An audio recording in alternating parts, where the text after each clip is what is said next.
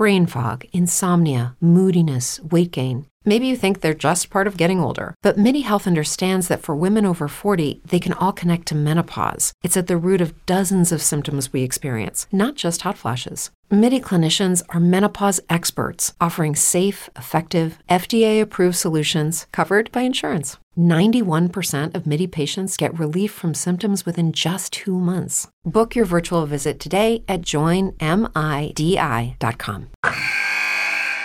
Wilson, you sent the game-winning email at the buzzer, avoiding a four fifty-five meeting on everyone's calendar. How did you do it? I got a huge assist from Grammarly, an A I writing partner that helped me make my point. And it works everywhere I write. Summarizing a doc only took one click. When everyone uses Grammarly, everything just makes sense. Go to grammarly.com slash podcast to download it for free. That's grammarly.com slash podcast. Easier said, done. Welcome to the Fantasy Throwdown Podcast, bringing you the latest from the world of sports, D F S, and gambling. With over five years of hot takes and millions of downloads later, I guess he's been doing something right. Now, sit back and listen to one of the sharpest minds in the game. Here's your host, Dwayne Callender. Good morning. Welcome to the show, folks.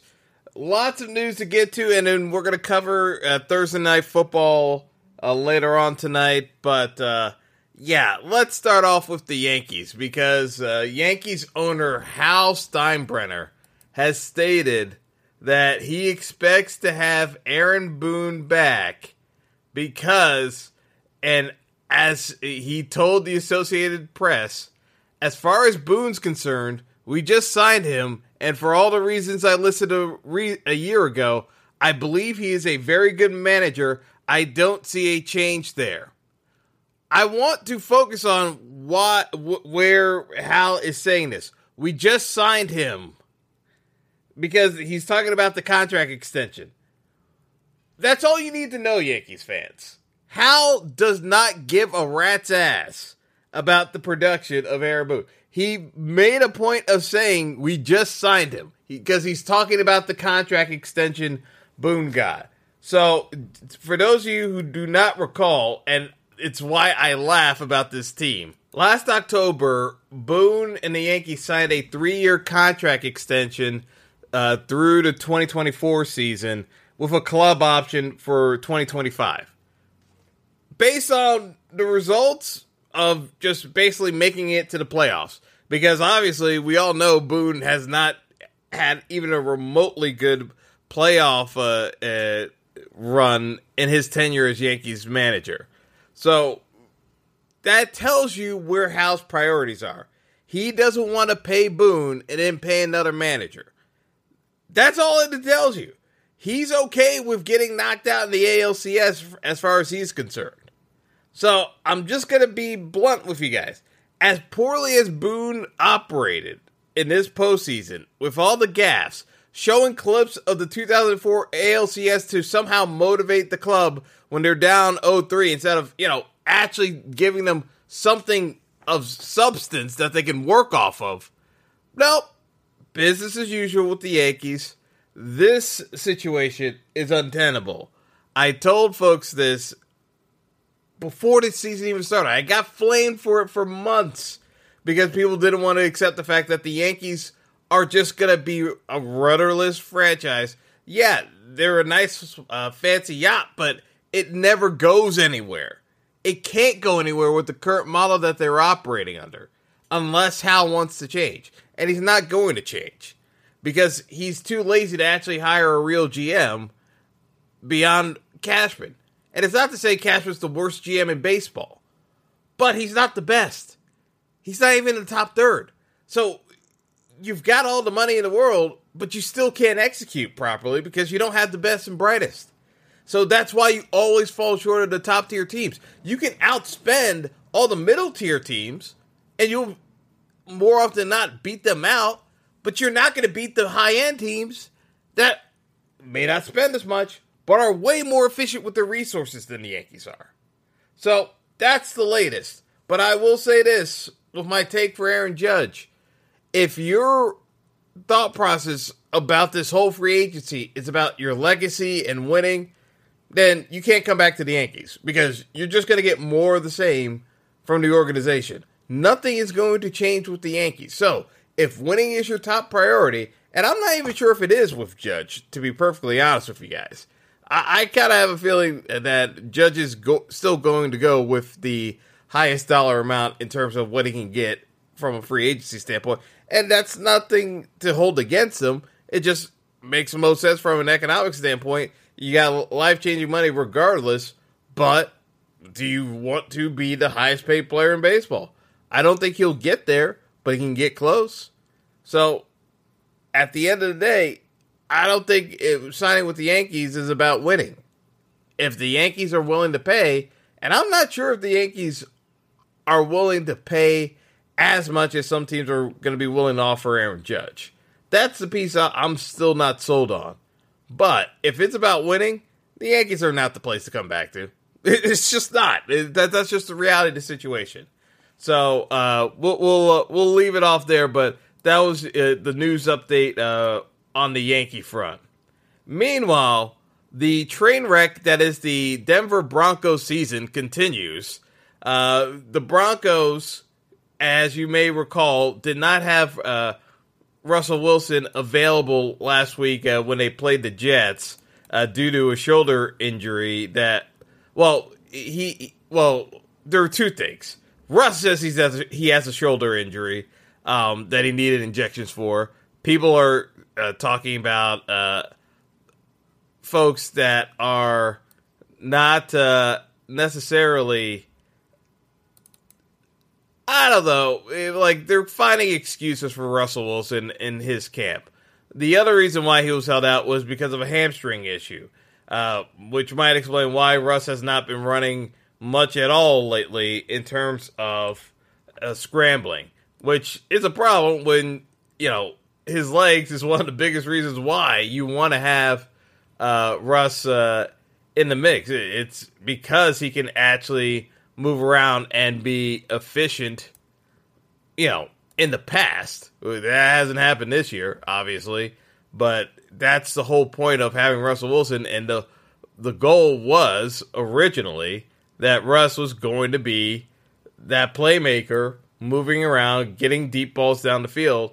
Hasn't happened. The Broncos are two and five. They're playing in London uh, this week, and as part of, for those of you who don't know, London's five hours ahead. Yeah, obviously being in England, the Broncos are flying. It's an eight-hour flight. Everyone's trying to get some sleep. You're losing five hours. Who is the one dude not sleeping? Russell Wilson. The Instagram story explaining that Broncos players are trying to sleep, and Russ is literally doing high knees in the middle of the aisle while his teammates are trying to sleep. No wonder they hate this dude's guts. It is an eight-hour flight. Get some sleep. What is wrong with this team? Like, I don't understand how Russell Wilson is doing high knees. And for those of you who don't know what high knees are, he's literally jogging in place as his teammates are trying to sleep. I don't even understand how you can be that tone deaf. Like, he's stretching and doing high knees in the middle of the airplane. I just, this is crazy. This is absolutely crazy.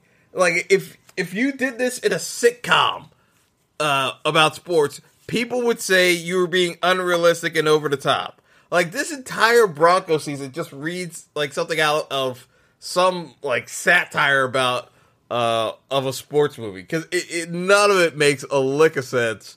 And it just highlights just how out of touch Russell Wilson seems to be from the, uh, the, re- I mean, I'd say not just his teammates, just most of the N F L. It, it, it's actually giving more credence uh, as to why Richard Sherman hates his guts so much.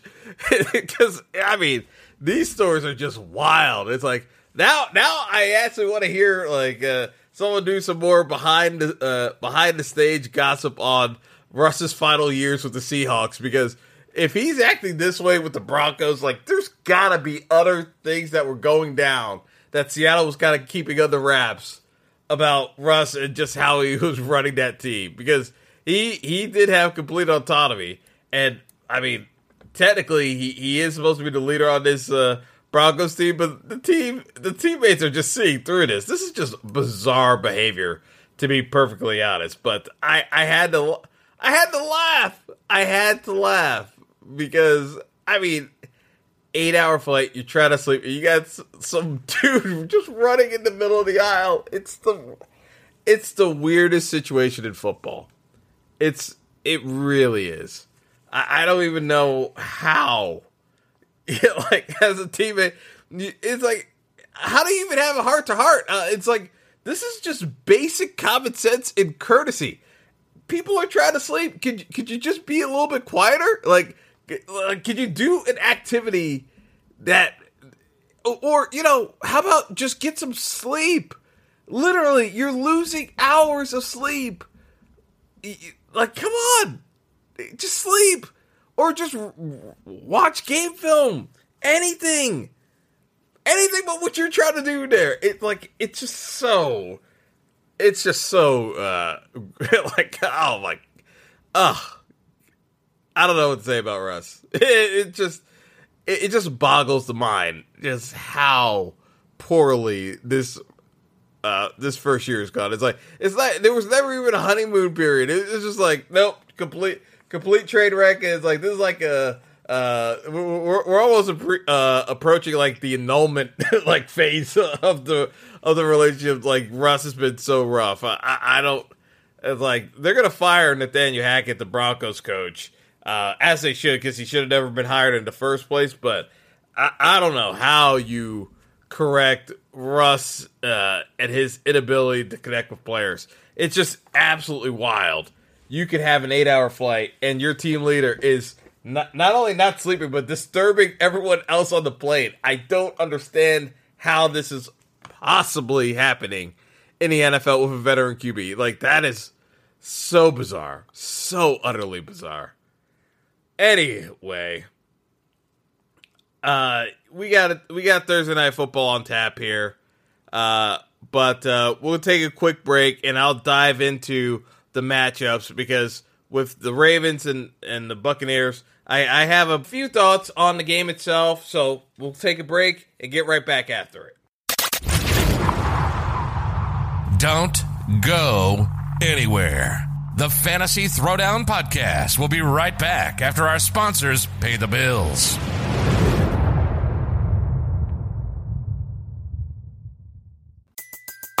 Everybody in your crew identifies as either Big Mac Burger, McNuggets, or McCrispy Sandwich. But you're the Filet-O-Fish Sandwich all day. That crispy fish, that savory tartar sauce, that melty cheese, that pillowy bun. Yeah, you get it. Every time. And if you love the Filet-O-Fish, right now you can catch two of the classics you love for just six dollars. Limited time only. Price and participation may vary. Cannot be combined with any other offer. Single item at regular price. Ba-da-ba-ba-ba. Welcome back to the show. Hope you got your popcorn ready.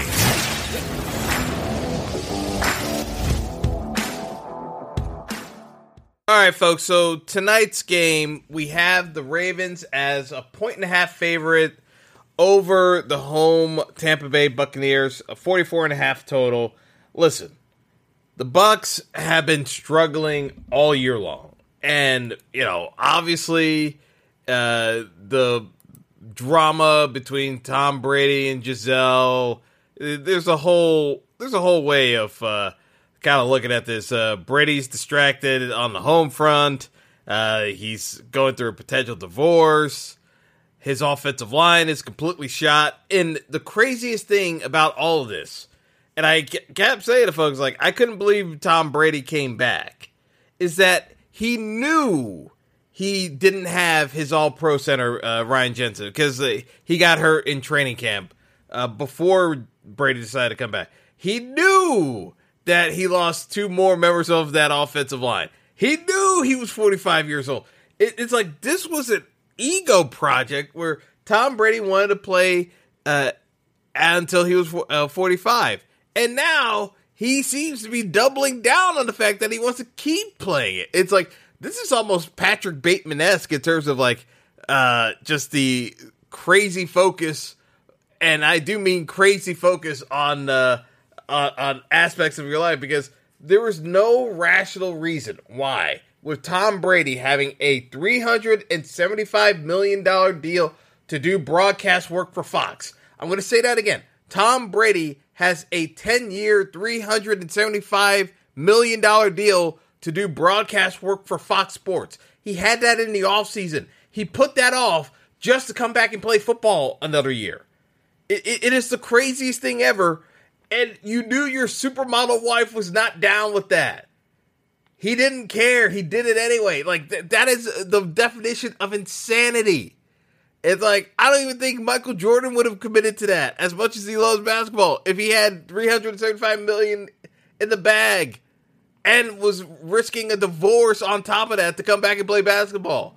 Even when he owned the Wizards, I don't think uh, M J comes back if he's got th- that much additional cash uh, inflow for doing other stuff outside of basketball.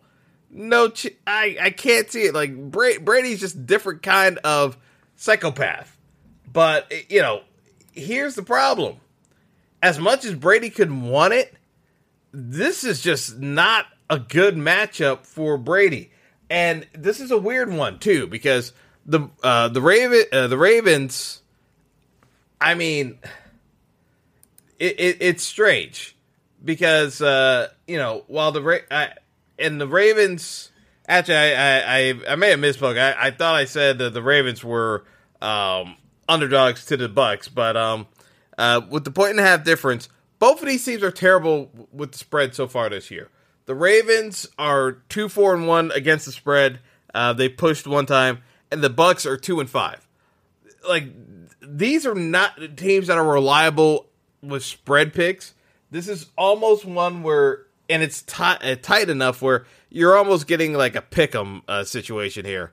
But I'm gonna say exactly this about the Bucs: Tampa cannot pass block, but somehow are even worse run blocking. The Buccaneers are on track to set an N F L record for lowest rushing yards per game. They're at sixty-six and a half per game rushing on the season. That is almost two yards less than the all-time worst amount. And uh, the, te- the team that actually did that was, I want to say it was the Super Bowl winning Giants in, in twenty twelve, uh, uh, just because we were uh, we had so many injuries at running back that year. But literally, the it's almost in, incomparable given how good the Bucs O-line was last year, that it's a testament to how good those guys were that the backups are this much of a drop-off, because that's the problem. They can't run the ball, and because they can't run the ball, they can't keep teams honest. They can't pass block, so the pressure up the middle is getting to Brady. Brady can't move. He he never could move, but he's forty-five now. It, like it, it's it's beyond a difficult ask. This is just the fact that literally he cannot move anymore, guys.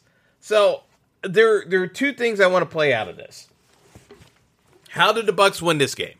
The Bucs win this game by somehow keeping it close enough with their defense and forcing turnovers from the Ravens. That is it.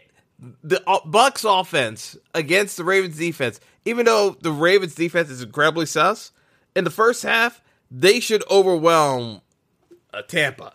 I think the uh, uh, what you got with Patrick Prince, like, there's going to be pressure. Uh, I mean, Patrick Queen, uh, Patrick Queen, there's going to be pressure on Brady throughout the first half. The issue that happens with the Ravens in the second half is they get a t- like they get gassed, and I mean not just gassed, I mean horribly gassed.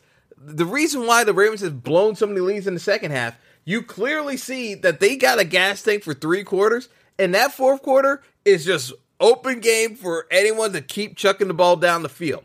So, if just being perfectly honest, I still don't trust the Ravens to, to win this game outright. I still think there's a chance Tampa can win, but they got to keep it close. So there are a couple of ways we can game theory this one out, because I think the most logical bet to a, approach here, it's not it's not the spread.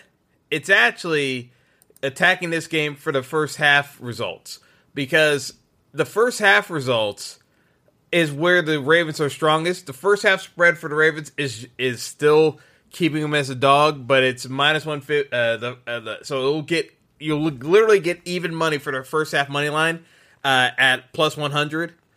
I think that's the best bet you can make. I think the Ravens win this first half. You can't trust the Ravens second half based off of their performances this year, but Tampa has been such a slow starter. They don't run the ball. They don't pass block. This is when the Ravens are at their strongest. I think the sacks and everything else makes it a better play for the Ravens just to bet them on the fir- uh, money line at even money for the first half and just take your win there. I don't trust anything else about uh, this game, because there are a couple of ways that uh, on the uh, Bucs side, offensively, I expect the Bucs to try to uh, run the ball more with Leonard Fournette. The problem is, even from a rushing prop standpoint, the numbers, I I would say it, it's pretty fair given where uh, they've been. Leonard Fournette's a rushing prop on most sites is at fifty-one and a half. I mean, it's it's hard to make a case where you see Leonard Fournette cracking sixty yards on the Ravens defense, because the way you attack the Ravens is usually through the air. It's hard seeing Leonard Fournette running for sixty, seventy yards uh, tonight. That's the problem. So fifty-one and a half is a pretty fair line. I don't see anything out of the ordinary. Like, that's pr- uh, like pretty on the number there in terms of a prop. Rashad White, uh, Fournette's backup, is at fifteen and a half uh, on DraftKings and sixteen and a half on FanDuel. I could take the under there, because I don't think Rashad White is going to get the carries to justify the prop. I think he's going to be used more in the passing game as an alternative to Leonard Fournette, even though Uncle Lenny has been getting a ton of targets from Brady. He's, he's actually, I want to say he's either second on the team or third, just because of the injuries uh, to Godwin and Evans at various points. Um, he's either second or third in terms of total targets uh, on uh, Brady's side from pass attempts. But I think Rashad White probably gets mixed into the passing game a bit more tonight. But my biggest concern with this game is the fact that, you know, on the Bucs side, I don't know where they consistently move the ball unless they're down, and that's where I kind of look at it. It's like you you take the uh, you take the Ravens' first half results, and then the second half you you kind of hope for the best, because the the the the completion props on this game are kind of wild.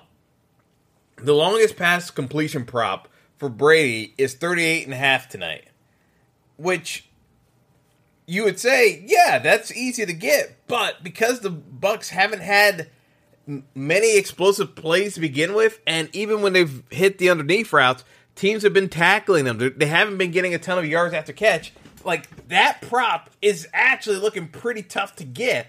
I actually like Lamar's prop of thirty-two and a half of longest pass completion, mainly because the yards after catch of what you get from Rashad Bateman um, works out where I think he could probably hit that. Like, if if you get Rashad Bateman in stride, I think you're probably going to break that prop with Lamar Jackson. I don't necessarily like it from the Brady end, because uh, like thirty-eight and a half, that basically means that Evans and Godwin have to uh, get over the top of the safety and uh, and be in the red zone in order to, like, break that one. Like, the yards after catch on both those guys, they haven't, like, just because of injuries and everything else, they haven't been able to pull away from defenders n- nearly as clean as Bateman. So, to me, the pa- uh, the passing completion prop is also leaning towards the Ravens side, even though you would look at Brady as being obviously the more accomplished passer than Lamar. This is about the tools available. I don't think the speed on the uh, Buccaneers side is where it has been in the past, so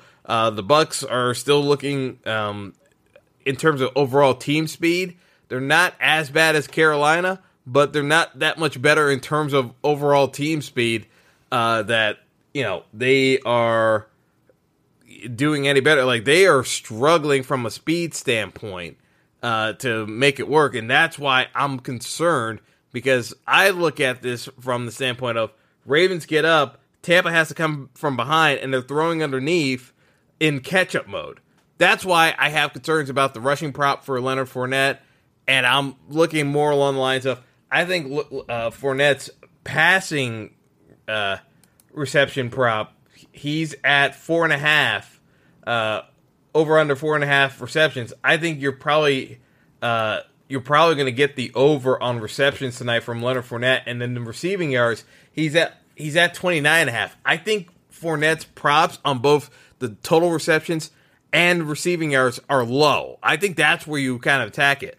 Um, Fournette has been getting peppered by Brady underneath.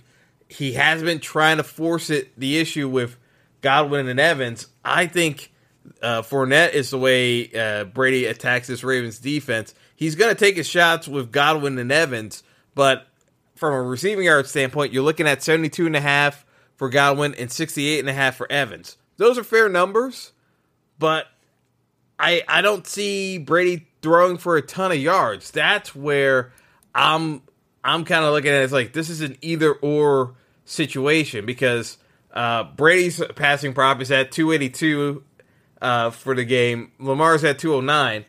I just look at this from the standpoint of Brady.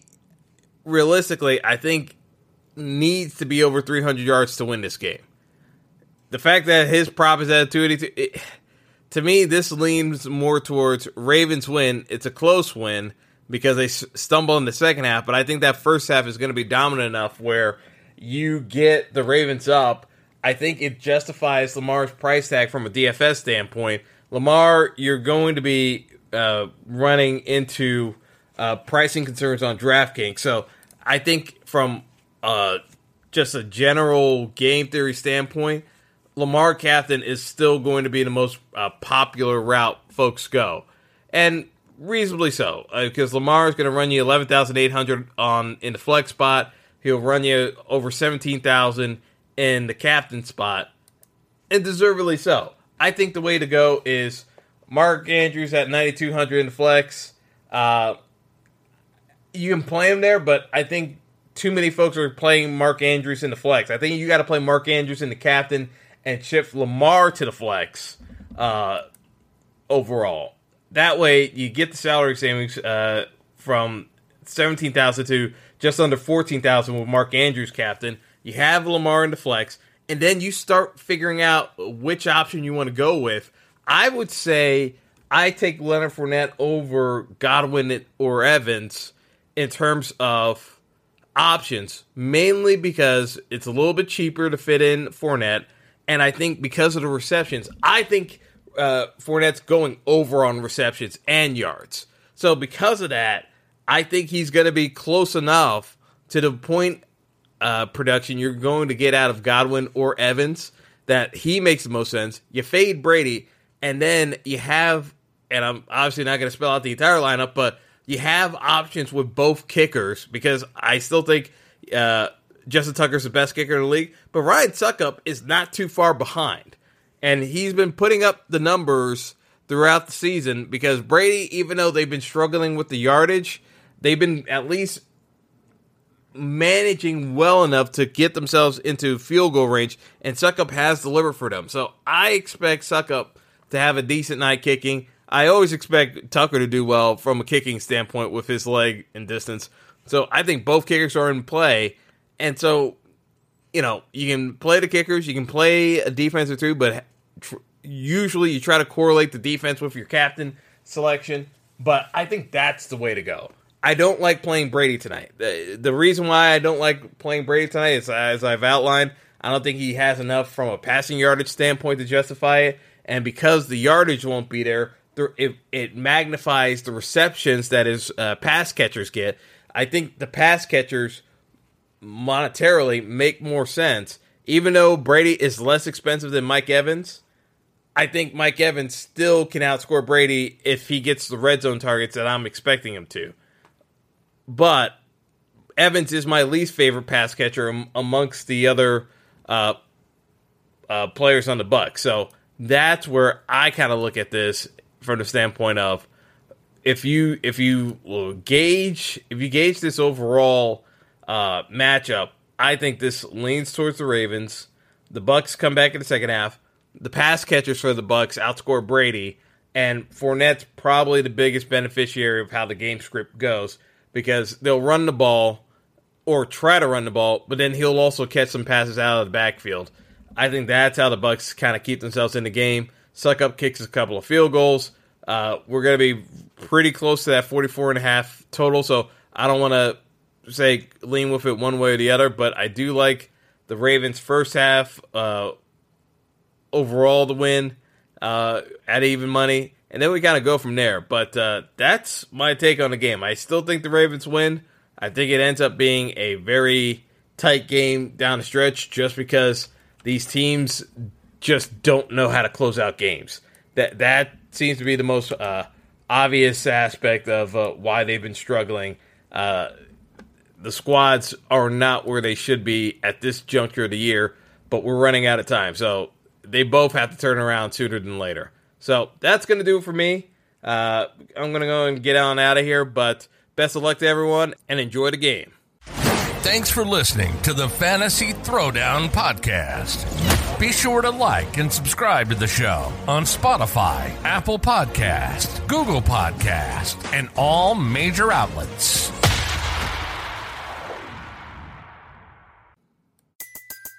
Everybody in your crew identifies as either Big Mac Burger, McNuggets, or McCrispy Sandwich, but you're the Filet-O-Fish Sandwich all day. That crispy fish, that savory tartar sauce, that melty cheese, that pillowy bun. Yeah, you get it. Every time. And if you love the Filet-O-Fish, right now you can catch two of the classics you love for just six dollars. Limited time only. Price and participation may vary. Cannot be combined with any other offer. Single item at regular price. Ba-da-ba-ba-ba. Catch those springtime vibes all over Arizona. Break out of the winter blues by hitting the water at one of our lake and river parks. Take a hike among the wildflowers. Just make sure to stay on the trails and leave the flowers for the bees. Discover Arizona's best-kept secret and visit azstateparks.com slash amazing to start your springtime adventure.